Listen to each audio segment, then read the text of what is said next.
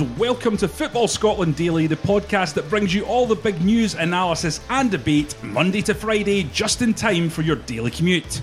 I'm Johnny McFarlane, and with me today are the writers behind Football Scotland. He's the man, first of all, that is behind all the Twitter funnies at Old Firm Facts. It's Adam Miller. How you doing? And Jules Captain Howdy Boyle. All right. So, on the pod today, we're going to discuss yesterday's Titanic Glasgow Derby. We're going to look into Michael Beale, the Rangers coach's comments regarding the physicality inherent in Scottish football. And finally, we're going to ask what's next for Dundee as they sack their manager, Jim McIntyre. Now, Adam, you watched the game yesterday. I can tell by your tweets. What did you make of the general performance from both sides?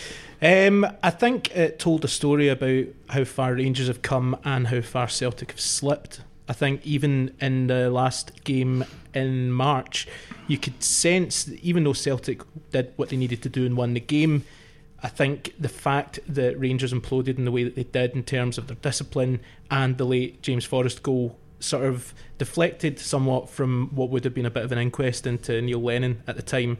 There were uh, there were around that game there were a few dissenting voices, and those have got a lot louder after yesterday's game. I think uh, yesterday Rangers never looked under any pressure at all. And uh, I was out having dinner with a friend of mine last night who's a Rangers fan, and he was saying to me he went into that match expecting to win, which is a major difference, I think, between even a few months ago and now.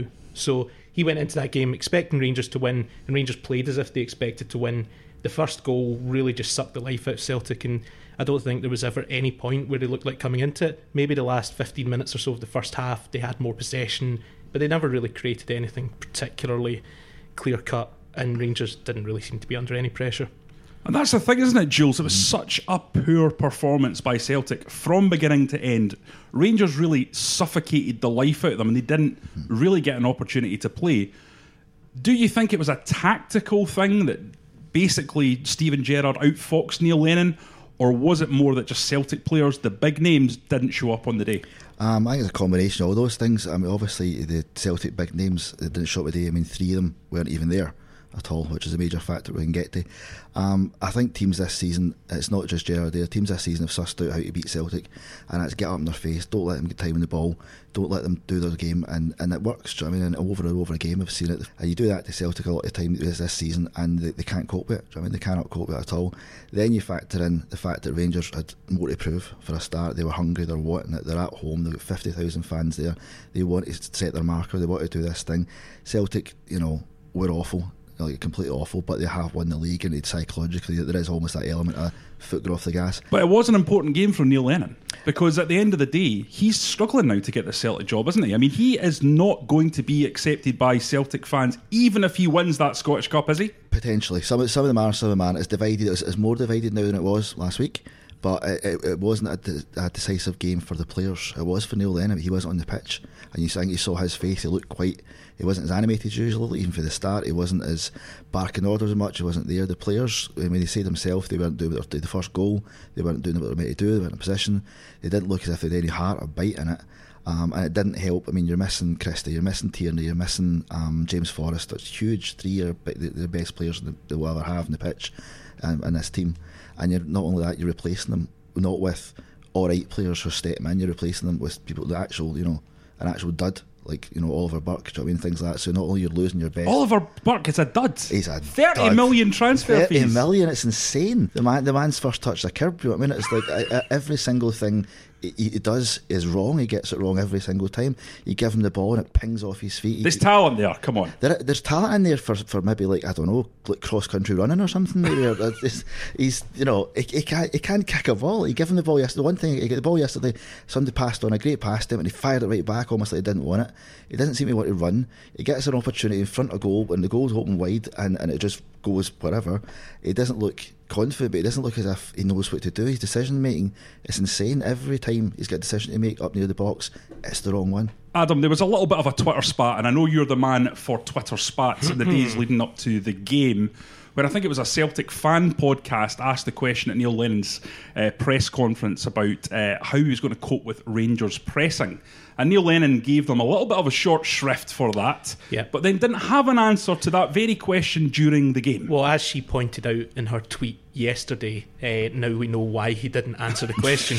um, I, th- I think with Lennon, there's a there's an element of Celtic fans, no matter how poor the performances are this season, that will always reflect on the the, the years of service he's given the club as a player and as a manager in both spells, and they'll say, "Here's a guy who gets it. Here's a guy who understands what Celtic are about.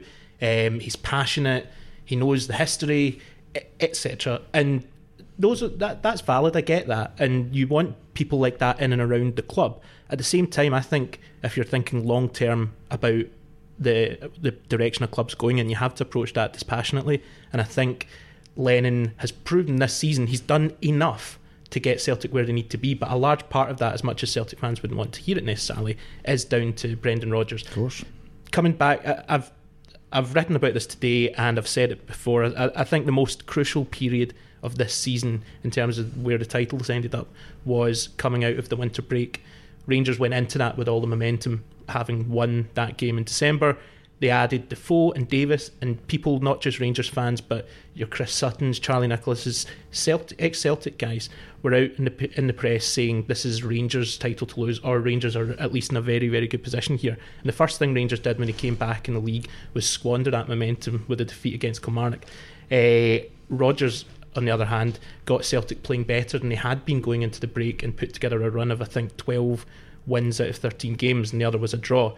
That was enough to kill the league off. Lennon came in, didn't rock the boat too much, managed to get them over the line in most games, but there were even the games that Celtic were winning, generally unconvincing performances, a few really drab nil nils chucked in, and a result like yesterday was probably on the cards for a while, I would say. And uh, as much as I completely understand the idea that you want Celtic minded people around the club, I think you have to have a sort of more open minded approach than that.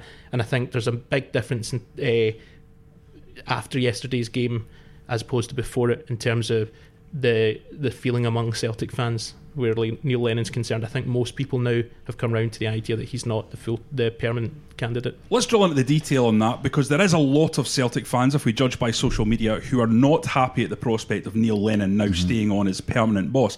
Do you think, if you look at Neil Lennon's record, uh, Jules, that he has done anything really wrong since he stepped in? He has only lost one game. It's like in the home of the most bitter rivals of the club, the second best team in the league. They've done very, very well in the cup. They've put out Hibs at uh, Easter Road. They've beaten Aberdeen, who are a very good side, and have put out Rangers in the cup. So we know that they have some quality there. If they win this cup final, it's a treble treble. Are people Yeah. maybe getting a little bit ahead of themselves? I don't know. I don't. I think. I think that's something important to think about. Is like as Adam said, uh, Rodgers after the break put this run together and started getting the thing there. There was games in that that weren't convincing as well. There was a lot of getting over the edge. There was a lot of grinding out. And before Christmas, there, been, there was like four away losses, which was you know more than last year in total. You know, Celtic haven't been on sparkling form all season. Really, they've been flat out deceived at times, but they have a ton. They've had an insane amount of injuries. There've been obviously a lot of stuff going on behind the scenes with Rodgers and Peter Lawwell and the team and things like that. I think that's obvious now. And I That's think Lennon. Lennon, when he made his comment last week, when he said there was discontent, that was the quote behind the scene. That, Mm-hmm. Yeah. that that alludes to something yeah, there, there's, doesn't it? there's stuff been going on. Hundred percent. The, the team have really the fact that they're still they're, they're about to go for a treble treble here.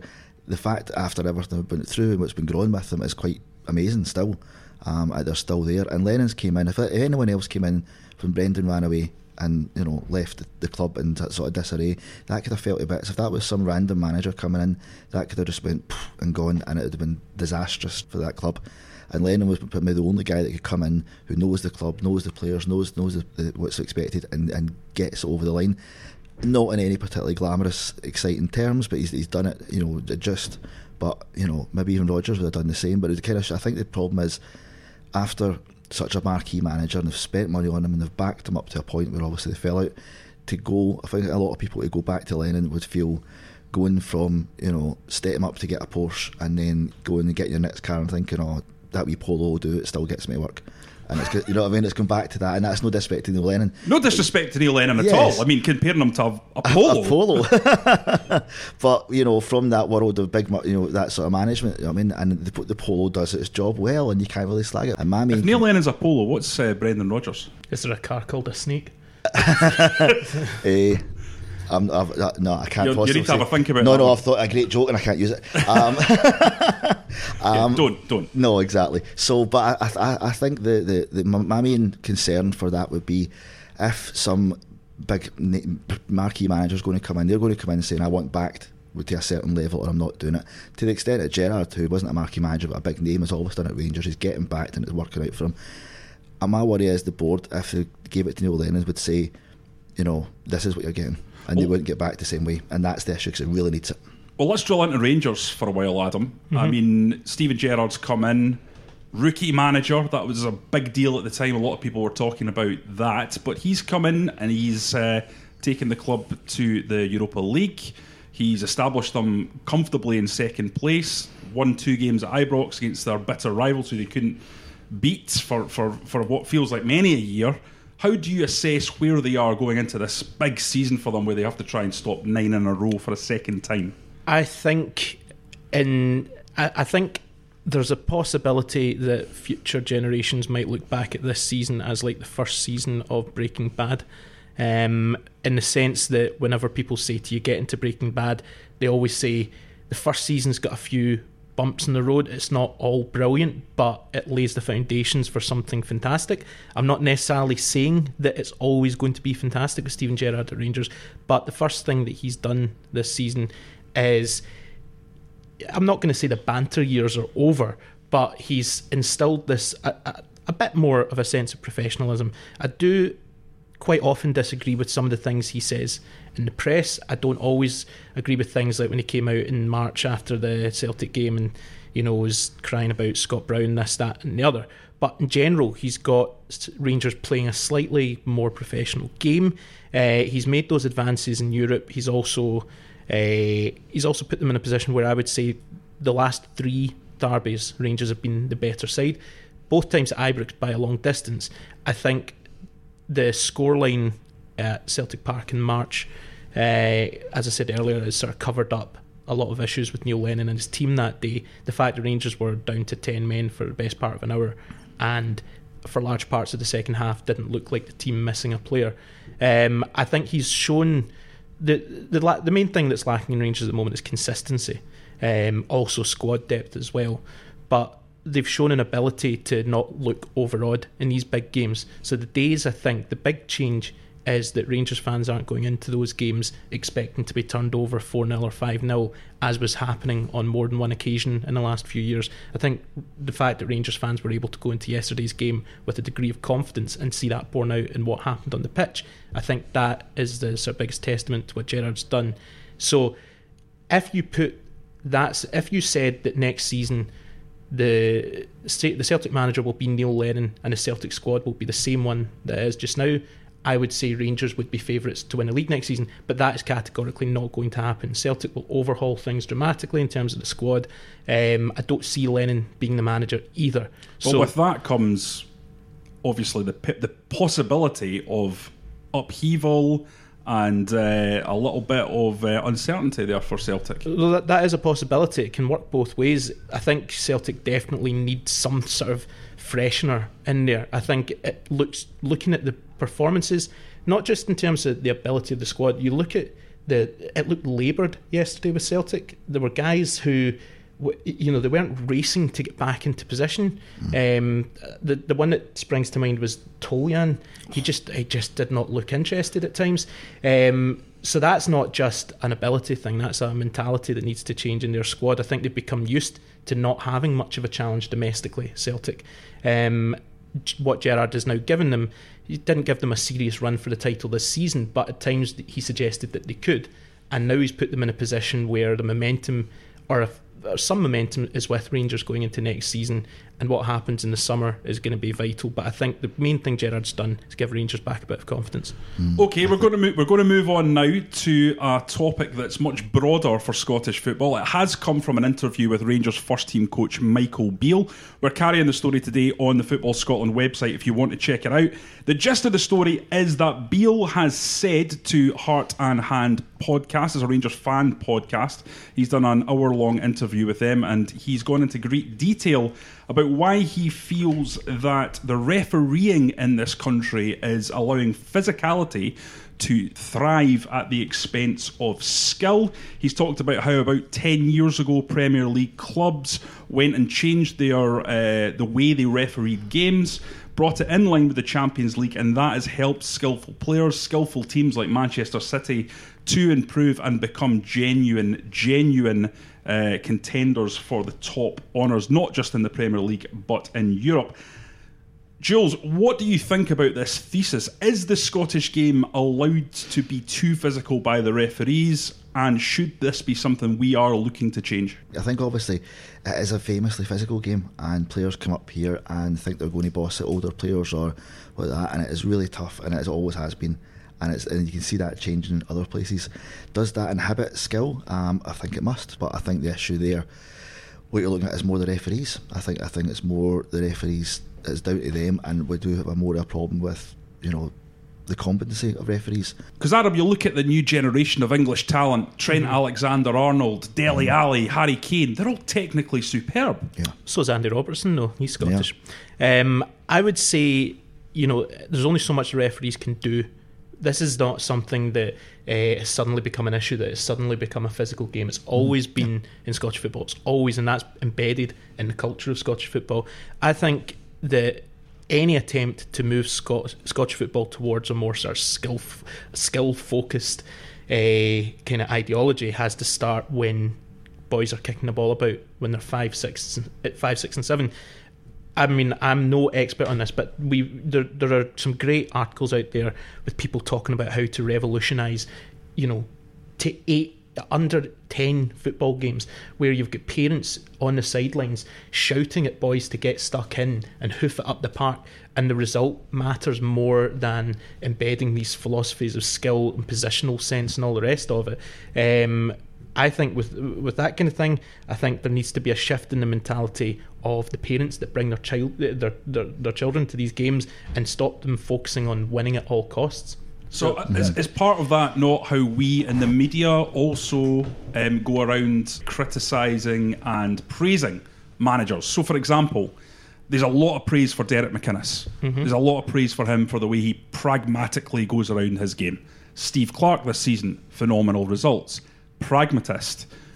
We, on the other hand, tend to look at someone like John Hughes, like someone like Kenny Shiels, who played a much nicer on the eye brand of football, and sort of say, "Oh, that guy, he's a bit of a fraud. He talks a good game, but you know, like." And we focus on you know the fact that Kenny Shiels lost eight two when he was at Morton, or John Hughes had a bad time at Raith Rovers because culturally we love a pragmatist. We love someone who can defend what they have rather than someone who builds something like a Pep Guardiola. Well, that's going to take years of a chi- to, for people to shift their mentality there, and ultimately, football is a game about winning. And if you ask most fans, they would say, ideally, we would love to see our team stroking the ball about the midfield and playing killer passes and all the rest of it. But ultimately, if you said to them, it's that and no trophies, or we grind out, you know, for want of a better example, this Neil Lennon Celtic team, they're almost certainly going to come away with a treble treble this year. But how many memorable performances are there going to be? So there's a discussion, there's a there's a question to be asked of Celtic fans there. Would you rather Celtic took the hit this season and just won, say, the League Cup, playing sparkling football, or would you or would you say we'd rather the treble treble, the eighth successive title, hopefully for Celtic fans on the way to 10 in a row and say, you know, we've got the, the scrappy last minute Scott Brown winners over Kilmarnock. Right. Well, I, I, th- I think it's a good question. I think though, if you ask any Celtic fan or Rangers fan, Rangers who've endured eight years now of Celtic winning the league, and Celtic fans who endured nine in a row not that long ago of that time, you would take any win over. You would love sparkling football. Absolutely. Listen, there's no there's it. no right and wrong way to play football. We're not saying that. What we're saying is, I think should yesterday the- was the wrong way to play football. to be Yeah, fair. it was. Should Wrong. the referees be refereeing Scottish football to a different standard that they might referee a Champions League tie.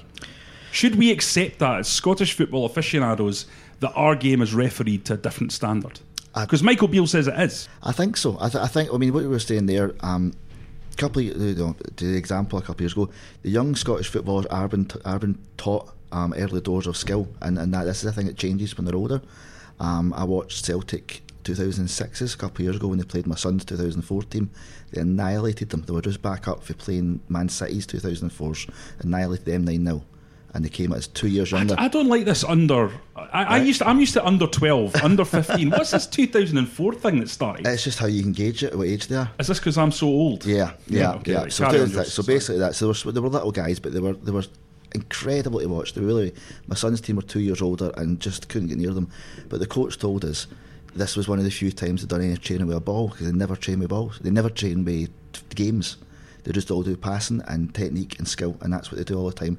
And you watch it, and you could see it. They were just with spark in their movement, their vision, their control of the ball, and then when they go and play, that's what the game was all about. It was all about. It was not about the physicality. It was all about skill and all this sort of stuff. At some point, that's changing. At that age, that's what they're doing, and all the says all, all the team that's what they do. But at some point, it's changing into this physical, different way, the Scottish way of playing football. And I think if you're going to expect referees to referee differently here, something has to be changing the culture of football. It's, it's just that's you know everything would have to change for the referees to suddenly do it, and you also have to get them to get it right. Okay, well, we're going to move on now to what's happening at Dundee. Jim McIntyre sacked at the weekend after he finally won a game. He'd just gone 10 games without a win, which was equaling the worst ever run of results for the Dens Park club. Now, Jim McIntyre, another man that has his friends. Um, a lot of people saying that he's been unfairly treated. Um, 12.9% win rate. I find it remarkable, honestly. Unfa- unfairly treated by God, perhaps. Yeah, I, I think uh, it's hard to describe anyone as unfairly treated if your description of them includes the sentence "worst ever run." so, um, you know, you're never you're never happy to see anyone lose their job. But I don't think with a record like that, you can have too many complaints. Nah. I mean, I think the argument, Jules, is that um, Neil McCann left them a basket case. But at the same Left time, many people a basket case. Um, at the same time, 12 players brought in in January, very little improvement in results. Neil McCann, at the very, very least, had a commitment to getting the ball down and passing it around. It might not have worked very well, but it was actually reasonably pleasing to watch, whereas McIntyre has gone back to the sort of rudimentary, long ball, direct, up and at 'em style. So, what has he actually achieved? I don't think he's achieved anything. I think obviously, uh, and you can look at it. I mean, they've brought, as you say, they've brought in those players. The recruitment's got, they've got the recruitment wrong again. They've also got the manager. It looks like he didn't really have any. Never mind the plan B. I mean? The plan A hoof up and do that sort of thing. They're, you know, they're red in the grubber. And for, if, you, if a team's in that situation where they are, and they have been for quite some time now, you need someone to come in with a bit of inspiration, a bit of character, a bit of flair, a bit of you know good recruitment, a bit. You everything needs to kind of come, in. and you might still not do great, but you, you start pulling up and a wee bit of belief, and that will snowball hopefully and get them out of that. And what's come in is none of those things. None of those things have obviously happened, and it's, it's, you're not hiding nothing. Not entirely his fault, but partly. Do you know what I mean? So yeah, not entirely his fault. That's possibly fair, given that in the last 23, 23 years, Dundee have sacked all thirteen of their managers. So there's a little bit of background in terms of that being a, a crisis kind of club, Adam. Do you think that looking at the way their ownership has um, has developed over the last few years, they've gone from the fans back to these Americans that people don't really know that much about in terms of their overall overarching plans for the club? There's a potential for a new stadium. Is there a is there a sense that McIntyre has come into the club at the wrong time? That it is a bit of a basket case. I think it's not a it's not particularly attractive proposition for managers who are looking for a job. I think for them to have sacked two managers in the same season, for them to have sacked what was that thirteen? in a row? Thirteen and Thirteen in twenty three years. yeah, you're not looking at that going "That- that's going to be me settled for the next few years. And as you're, you know, you're talking about the the changes and uh, the Americans and all the rest of that. I, I don't think anyone goes into that thinking, you know, I'm going to have full autonomy over transfers, uh, over you know, over the the most important things in the manager's role. Um, so I think there needs to be more stability. And in terms of uh, one of the excuses that I've seen, um, I think Dundee fans have pretty much universally given it short shrift. But this situation with Billy Dodds, you know, Jim McIntyre and Dodds very much a partnership. And uh, of course, back in the day when Dundee were going through their financial troubles, Billy Dodds was involved in voting down a CVA for Dundee to come out of uh, administration, something that made him persona non grata with Dundee fans. And therefore, when it was mooted that Dodds would join McIntyre, Dundee fans were very vociferous in their outlook that that should not be the case. Is it fair, Jules, to say that you need to give the man you're appointing the autonomy to hire whoever he wants as his backroom staff? Do you think McIntyre has a fair point if he turns around and says, Well, I wanted Billy Dodds, we're part of a team. How can you expect me to be able to work without Billy Dodds as part of the team? For me, it doesn't wash. No. You should be able to deal with different staff Yeah. if you're a decent manager. Exactly, and, and also as well, you know, if for any manager, you need the fans on side. You can't co-tote them. You can't just you know let them dictate. But you need you, you, a club like that that really needs a bit of goodwill and a bit of support, a bit of a belief, and to come in with someone like that, knowing full well how that's going to go down, and be insister on that, that's never going to fly. Do you know what I mean? And we can probably give. You know some examples of other clubs when there's a, one person saying, "Imagine he came in."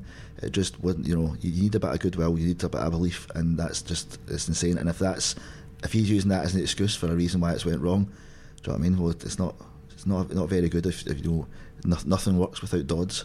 Do you know what I mean? Adam, I've got a name for you. Mm-hmm. Is a man who's won the Scottish Cup. He has a commitment to passing attractive football that fans will enjoy. He's won the championship as a manager. John Hughes for Dundee. What do you think? I'll take John Hughes for any job that gives John Hughes more interviews. Any other names that come to mind, Jules? I see this is the problem. I think you've got a club like Dundee got. You have to feel a bit of sympathy for them. As Adam touched on there, it's a poison chalice a club. Um, and it's not just who would be good for them; it's who they could possibly get. Because if you're a manager and you're out of work and you're looking for a new club, you look at that and think, you know, that's a kick in the, bu- the homos for my career. Do you know what I mean? It's you know that is not a good thing. I guarantee it's no security. Everyone gets sacked at some point. You know that.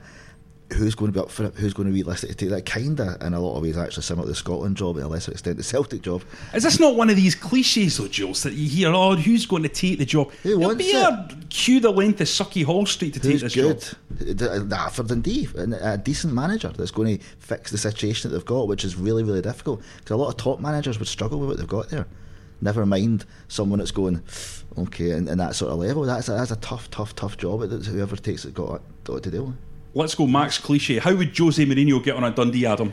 Um, that's a, that's a good question. I suppose it depends what Dundee's philosophy on female doctors is, but um, I, I think uh, as as I've said on numerous occasions, I will take Jose Mourinho in any Scottish football job. Yes, we're certainly big fans of the idea that Jose comes to Scotland. But that's all from us here at Football Scotland for today. We'll be back tomorrow before 4 pm, just in time for your daily work commute to make it that little bit more bearable. You can get more from us at the Football Scotland website or our social media channels on Facebook and Twitter at football underscore Scott. To ask a question or make a comment to us individually, you can get me at Johnny R. McFarlane. You can get Jules. Captain underscore howdy. You can get Adam. Old Firm Facts 1. Until tomorrow, thanks for listening.